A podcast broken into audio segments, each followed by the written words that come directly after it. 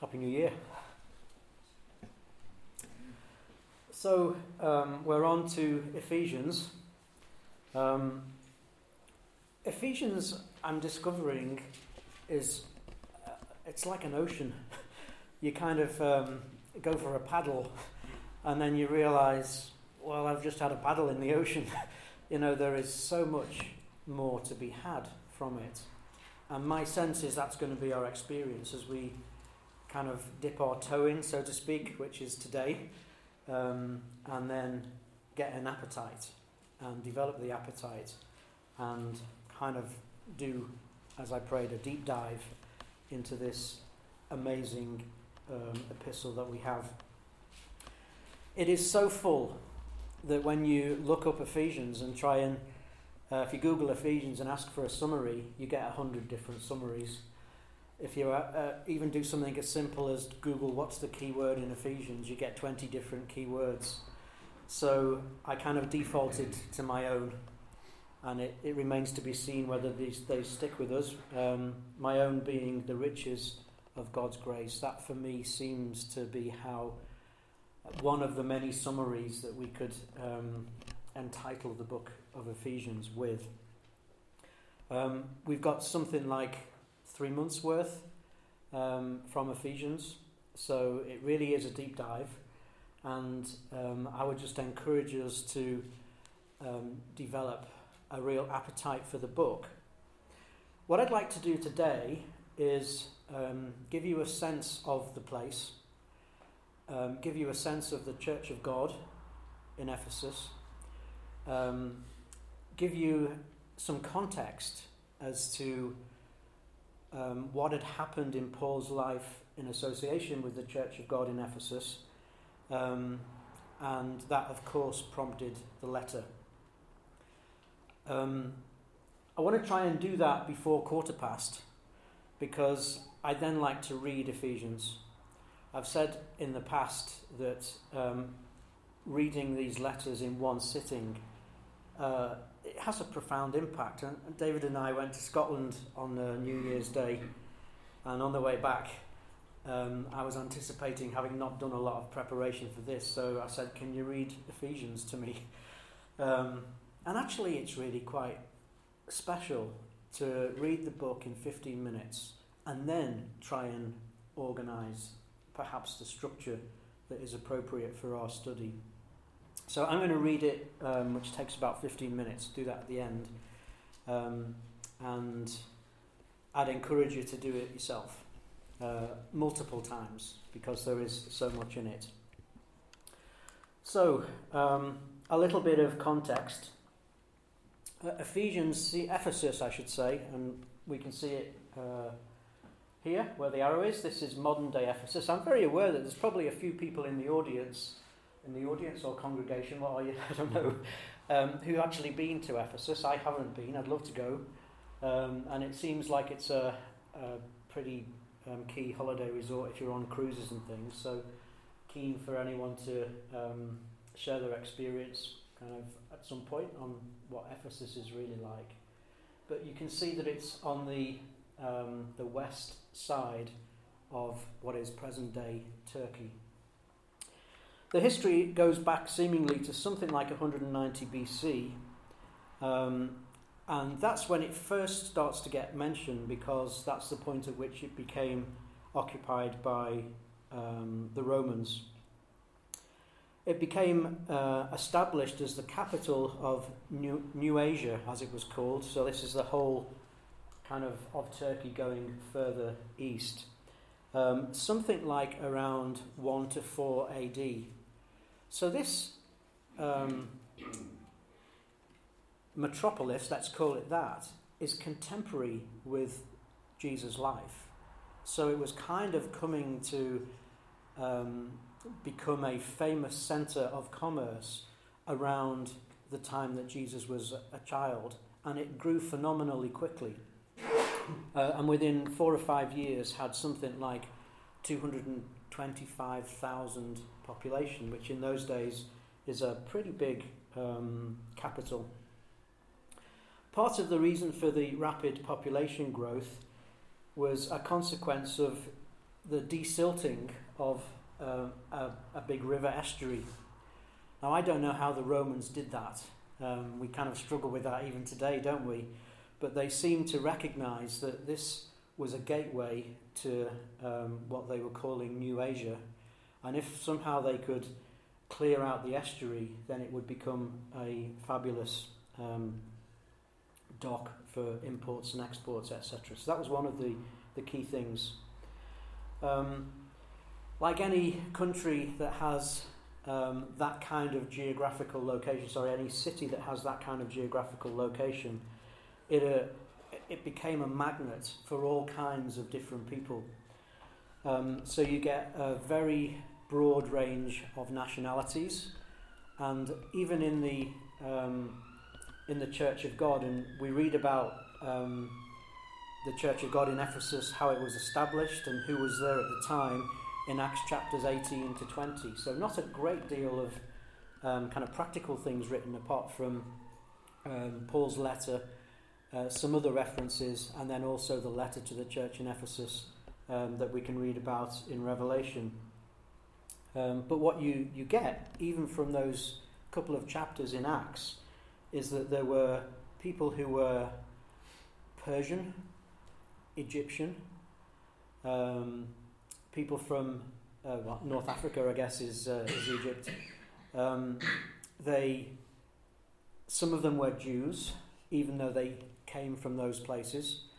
Um, you get a sense of the entrepreneurial thing, so a little bit like Philippi, that was a uh, developing centre of commerce, and the entrepreneurs show up there because it's a business opportunity. Um, obviously, with Roman occupation, then there were Romans, and there were also Greeks.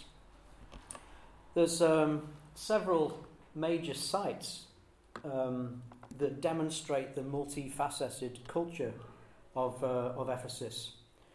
So it was known as the, um, the centre for the goddess uh, Artemis, also known by the Romans as the goddess Diana.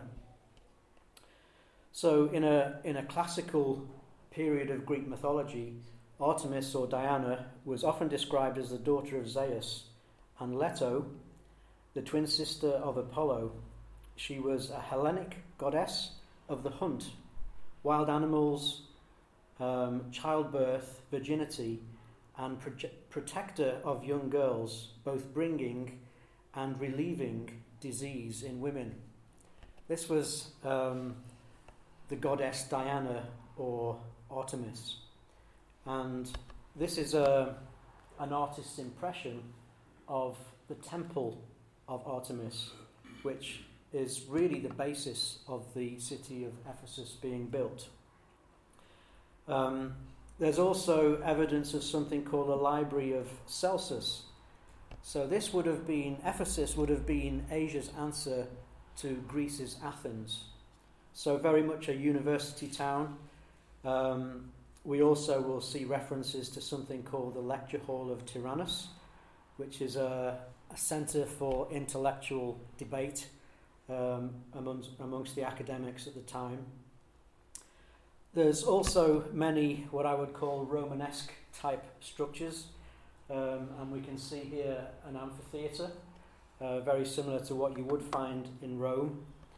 And that is very much the Roman influence in terms of um, creating public spectacles, which might be um, sporting challenges, chariot races, um, as well as um, entertainment uh, by putting prisoners up against each other, fighting to the death, and also in a um, fighting uh, animals. What's the word I'm looking for?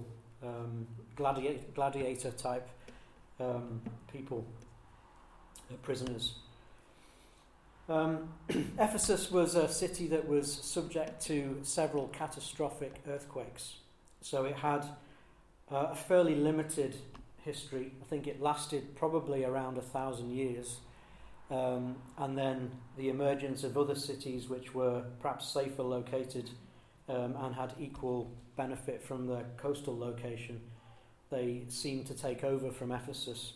So around 1060 um, AD, Ephesus seems to lose its um, kind of focus. what about the, the Church of God in Ephesus? And as I say, what I'm trying to do here is I'll talk about the church and then I'll, I'll talk about the um, interaction that Paul, who wrote the letter to the Ephesians, had with it directly. So again, there's some variation in these dates, but let's go to the uh, to the map again. The consensus is it was probably planted around AD 53, so that would make it 20 years after Pentecost or thereabouts. So um, the churches of God elsewhere um, were pretty established um, and becoming, although um, obviously publicity was somewhat limited, but becoming more well known. Um, with some of the pioneering work done by Priscilla and Aquila, so if you read Acts 18, we won't have the time to do that. One of the things you'll uh, see is that uh, a couple of the pioneers um, that were involved in the establishment of the church were this husband and wife couple, Priscilla and Aquila. We also read about Apollos showing up for the first time there. Um, the assembly would have had a mixture of Romans, Greeks, and Jews. Um, Apollos was uh, Egyptian origin, and Priscilla, uh, it seems like he came from the north of Turkey, maybe on the on the coast of the, the Black Sea there, which is bordering uh, present day Iran or then Persia. Um, so you can see that there was a, a multi, um, a variety of culture there. A very strong culture of idolatry with ancient Greek influence. Um, that's brought with it a whole range of industry. Um, and that would have been the entrepreneurial types setting up factories to make things like idols. I know it sounds a bit cheesy, but that is what they did. Um, and they would sell idols to the uh, rank and file, and that, of course, created all kinds of uh, employment. Um, so, idolatry was very much embedded in the Ephesian society, whether you believed it or not it was kind of part of, um, of the economy at the time. Um, like Philippi, the assembly would have had a wide range of, shall we say, classes. You'd have wealthy people who were the entrepreneurs. I would say that Priscilla and Aquila would probably fall into that category. Uh, as we'll see, they um, spent some time in Rome and were um, sent, ex- excommunicated, if you can put it that way, from Rome because uh, they were Jews. Um, and they ended up in Corinth. And they were tent makers, and they did employ Paul at some point, who was a professional tent maker. And it seems that they came to Ephesus, uh, perhaps on a, a bit of a business mission, and they ended up staying there and running their business. So you've got the likes of Priscilla and Aquila, who were presumably quite wealthy people, and they would have been employers. So there were people in the, assemb- in the assembly in Ephesus who were both, they're described as slaves, but let's call them employees, as well as uh, employers. And then there's all of the infrastructure. We were thinking about Philippi having people who worked in the prison service and, and that kind of thing. And I would imagine that there's all classes of people in this very upwardly mobile um, metropolis and therefore the assembly that was there too. I would say that there was also a broad range of, um, of education amongst the people. So there was those who perhaps had come through the universities uh, around that time and were very well read. Um, there were some Jews who were very well read, very senior position, who converted from Judaism to Christianity. And I can also imagine there would be illiterate people there as well, at um, the other end of the scale. The assembly enjoyed a three year visit from the Apostle Paul. That was probably around 54 to 57 AD. Um, and during that time, there was um, all kinds of miracles going on. It seemed as though that one of the reasons or one of the ways in which God worked in Ephesus through Paul was through um, very extraordinary miracles that he would do.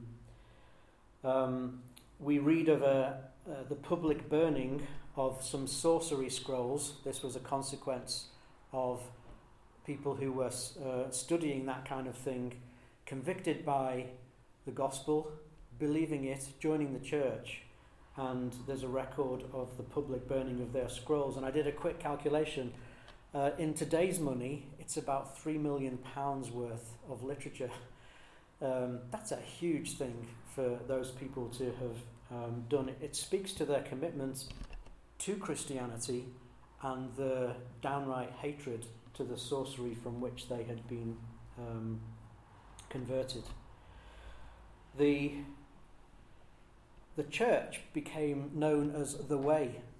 That's um, something, a kind of phrase that seemed to be associated with it. Uh, such was the level of the conversion of um, local people uh, in the local culture to Christianity that it did begin to impact the economy. Imagine that. Um, because they began to notice that not many, not as many idols were being sold anymore as people converted from idolatry to Christianity, and that um, resulted in a riot in Ephesus. Um, and um, the the riot was actually um, came under control by um, a statement that was made by the town clerk.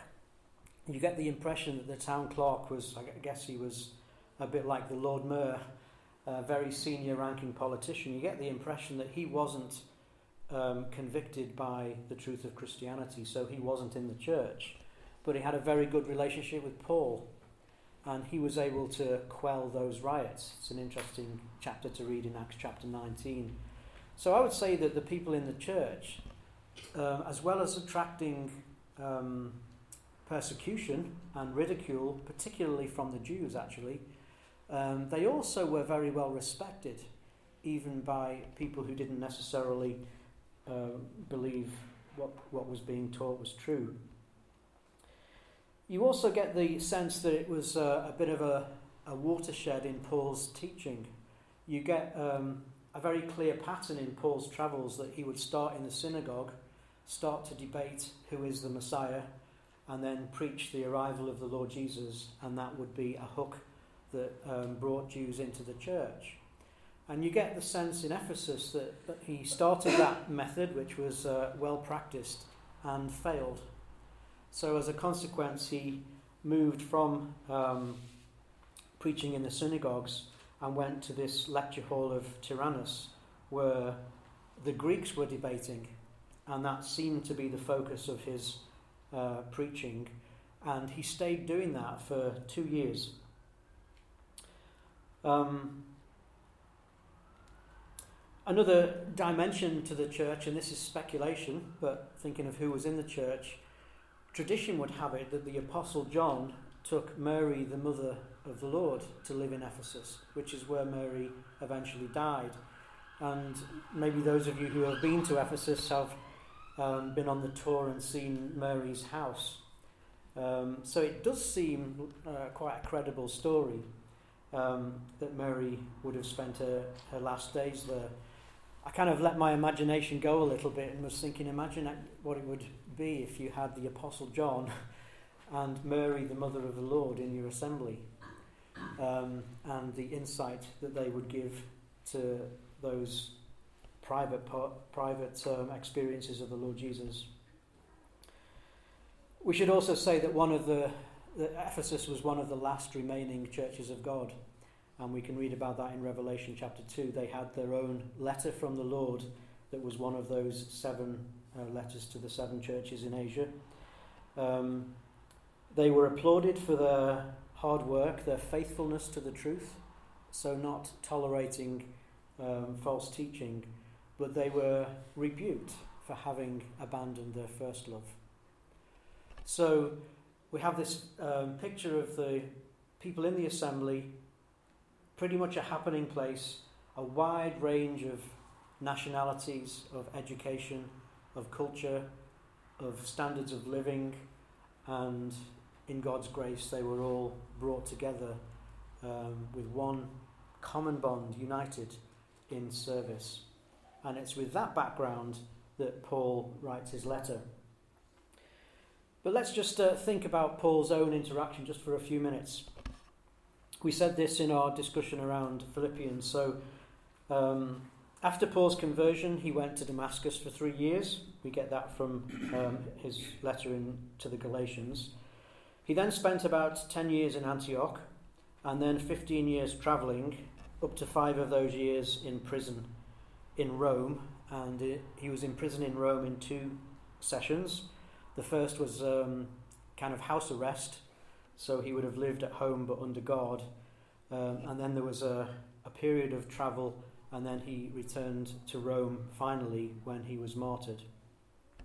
So Paul first visited Ephesus towards the end of his second missionary journey, which started about AD 51 and lasted for two years.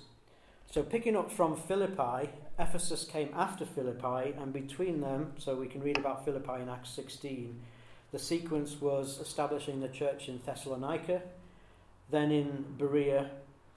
There's a, a long um, session or description of what went on in Athens, which, as you can see, it's all kind of part of that um, Asia uh, location. Not clear whether there was a church established in Athens. Then from Athens to Corinth, and uh, it was from Corinth that Paul went to Ephesus. Um, now, during that two years of his second journey, 18 months of it were spent in Corinth. So it was really a matter of weeks around these other churches. And um, when he came to Ephesus for the first time, you get the impression it was just a few days. He left Corinth with um, Priscilla and Aquila, um, probably around AD 53. Um, and again, my sense is that they were a bit nomadic, Priscilla and Aquila, because they'd been kicked out of Rome for their um, beliefs and had been spending time in um, assemblies, um, particularly Corinth. And now they were travelling to Ephesus, perhaps to see if there was business opportunities there for them, bearing in mind they had a, a tent making business. You get the impression that Paul left Ephesus and he went back to his uh, headquarters, which was Antioch in Syria. So he was sailing back, and it was probably only a few days. Um, and he doesn't go back to Ephesus for another year. Um, and you have a strong sense that he goes back to Ephesus, by which time the church had been established. Now, if you look at the commentaries, it would suggest that Paul um, established the church in Ephesus, but I struggle with that a little bit because you get the sense he was only there for a couple of days. Um, and I would think that it was the work of Priscilla and Aquila and Apollos that really put Ephesus on the map in terms of um, Church of God. Apollos shows up for the first time. He was from Alexandria in, in Egypt, in North Africa, um, but a very faithful man, but had limited exposure to God's truth. So Priscilla and Aquila put him right in terms of the apostles' teaching, and then Apollos was sent off to Corinth um, actually, his request, led by the Spirit, was I'd like to go and help the folks in Corinth, and he got the blessing of the elders in the church in Ephesus. So Paul returns a year later. My view would be when the church is a year old, um, and he's going back to his friends uh, Priscilla and Aquila, um, and he's really captivated by the place. He spends three years, which is one of the longest times he ever spent anywhere and it's right up Paul Street because you've got great opportunity to debate with the Jews in the synagogues. You've got great opportunity to debate with the Romans and the Greeks in the uh, um, lecture halls. And he had uh, a huge impact. Um, he leaves around AD 57 uh, with his ultimate destination being to go back to Jerusalem. Um, but he decides to go back via Corinth. Um, so he kind of goes west to go east. His last encounter with the overseers in the church in Ephesus was um, in a place called Miletus here. So, having spent some time um, back in um, Corinth and around here, sorry, Corinth isn't on that map, is it? It's around here somewhere. He, um, he goes back to Troas. He spends some time in Troas where there is a church and then his objective is to uh, go back to Jerusalem. And actually, he stops at Miletus, which is um, a coastal town, and uh, sends work, word ahead that he would like to talk to the overseers from Ephesus. So they come down to Miletus and they have a time of a time together with Paul, a very emotional time. You read about it in Acts chapter 20, which, um, in which uh, Paul delivers several warnings uh, about things they should be looking out for and concludes with a prayer time on the beach at Miletus Quite a, a compelling um, passage to read, an occasion for Paul and, uh, and those people in Ephesus. So that's Paul's exposure to Ephesus. He has a very special connection with the overseers, particularly there. What I'd like to do now, and I'm running a little bit late, so I apologise for that, but I do think it's, it's worth reading the book together, the letter together, and um, then we'll come together next week and look at a structure that we will follow in our study. So, Ephesians chapter 1. Paul, an apostle of Christ Jesus by the will of God, to the saints in Ephesus, the faithful in Christ Jesus, grace and peace to you from God our Father and the Lord Jesus Christ. Praise be to the God and Father of our Lord Jesus Christ, who has blessed us in the heavenly realms with every spiritual blessing in Christ. For he chose us in him before the creation of the world to be holy and blameless in his sight. In love, he predestined us to be adopted as his sons through Jesus Christ, in accordance with his pleasure and will, and to the praise of his glorious grace, which he freely gave us in the one he loves. In him we have redemption through his blood, the forgiveness of sins in accordance with the riches of God's grace that he lavished on us with all wisdom and understanding. And he made known to us the mystery of his will, according to his good pleasure, which he purposed in Christ, to be put into effect when the times will have reached their fulfillment, to bring all things in heaven and on earth together under one head, even Christ. In him we were also chosen, having been predestined according to the plan of him who works out everything in conformity with the purpose of his will, in order that we, who are the first to hope in Christ, might be for the praise of his glory. And you also were included in Christ when you heard the word of truth, the gospel of your salvation. Having believed, you were marked in him with a seal, the promised Holy Spirit, who is a deposit guaranteeing our inheritance our inheritance until the day of redemption of those who are God's possession to the praise of his glory. For this reason, ever since I heard about your faith in the Lord Jesus and your love for all the saints, I have not stopped giving thanks for you, remembering you in my prayers. I keep asking that the God of our Lord Jesus Christ, the glorious Father, may give you the spirit of wisdom and revelation so that you may know him better. I pray also that the eyes of your heart might be enlightened in order that you may know the hope to which he has called you, the riches of his glorious inheritance in the saints, and his incomparably great power for us who believe. That power is like the working of his mighty strength, which he exerted in Christ when he raised him from the dead and seated him at the right hand in the heavenly realms, far above all rule and authority, power and dominion, and every life that can be given, not only in the present age, but also in the one to come.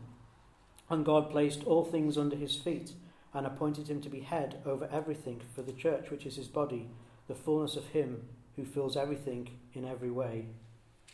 As for you, you were dead in your transgressions and sins, in which you used to live when you followed the ways of this world and of the ruler of the kingdom of the air, the Spirit who is now at work in those who are disobedient. All of us also lived among them at one time, gratifying the cravings of our sinful nature and following its desires and thoughts. Like the rest, we were by nature objects of wrath. But because of his great love for us, God, who is rich in mercy, made us alive with Christ even when we were dead in transgressions. It is by grace you have been saved. And God raised us up with Christ and seated us with him in the heavenly realms in Christ Jesus, in order that in the coming ages he might show the incomparable riches of his grace expressed in his kindness to us through Christ Jesus. For it is by grace you have been saved, through faith and this not from yourselves, it is the gift of God, not by works, so that no one can boast. For we are God's workmanship, created in Christ Jesus to do good works, which God prepared in advance for us to do. Therefore, remember that formerly you who were Gentiles by birth and called uncircumcised by those who call themselves the circumcision, that done in the body by the hands of men, remember At that time you were separate from Christ, excluded from citizenship in Israel, foreigners to the covenants of the promise, without hope and without God in the world. But now in Christ Jesus, you who once were far away have been brought near through the blood of Christ. For he himself is our peace, who has made the two one and has destroyed the barrier, the dividing wall of hostility, by abolishing in his flesh the law with its commandments and regulations his purpose was to create in himself one new man out of the two, thus making peace. And in this one body to reconcile both of them to God through the cross, by which he put to death their hostility. He came and preached peace to you who are far away, peace to those who are near. For through him we both have access to the Father by one Spirit. Consequently, you are no longer foreigners and aliens, but fellow citizens with God's people and members of God's household, built on the foundation of the apostles and prophets, with Christ Jesus himself as chief cornerstone. In him the whole building is joined together and rises to become a holy temple in the Lord, and in him you too are being built together to become a dwelling in which God lives by his Spirit. For this reason, I, Paul, the prisoner of Christ Jesus, for the sake of you Gentiles, Surely you have heard about the administration of God's grace that was given to me for you. That is the mystery made known to me by revelation, and I have already written briefly. In reading this, then, you will be able to understand my insight into the mystery of Christ, which was not made known to men in other generations, as it has now been revealed by the Spirit of God, God's holy apostles and prophets. This mystery is that through the gospel in the Gentiles, are heirs together with Israel, members together of one body, and sharers together in the promise of Christ Jesus. I became a servant of this gospel by the gift of God's grace given me through the working of his power. Although I am less than the least of all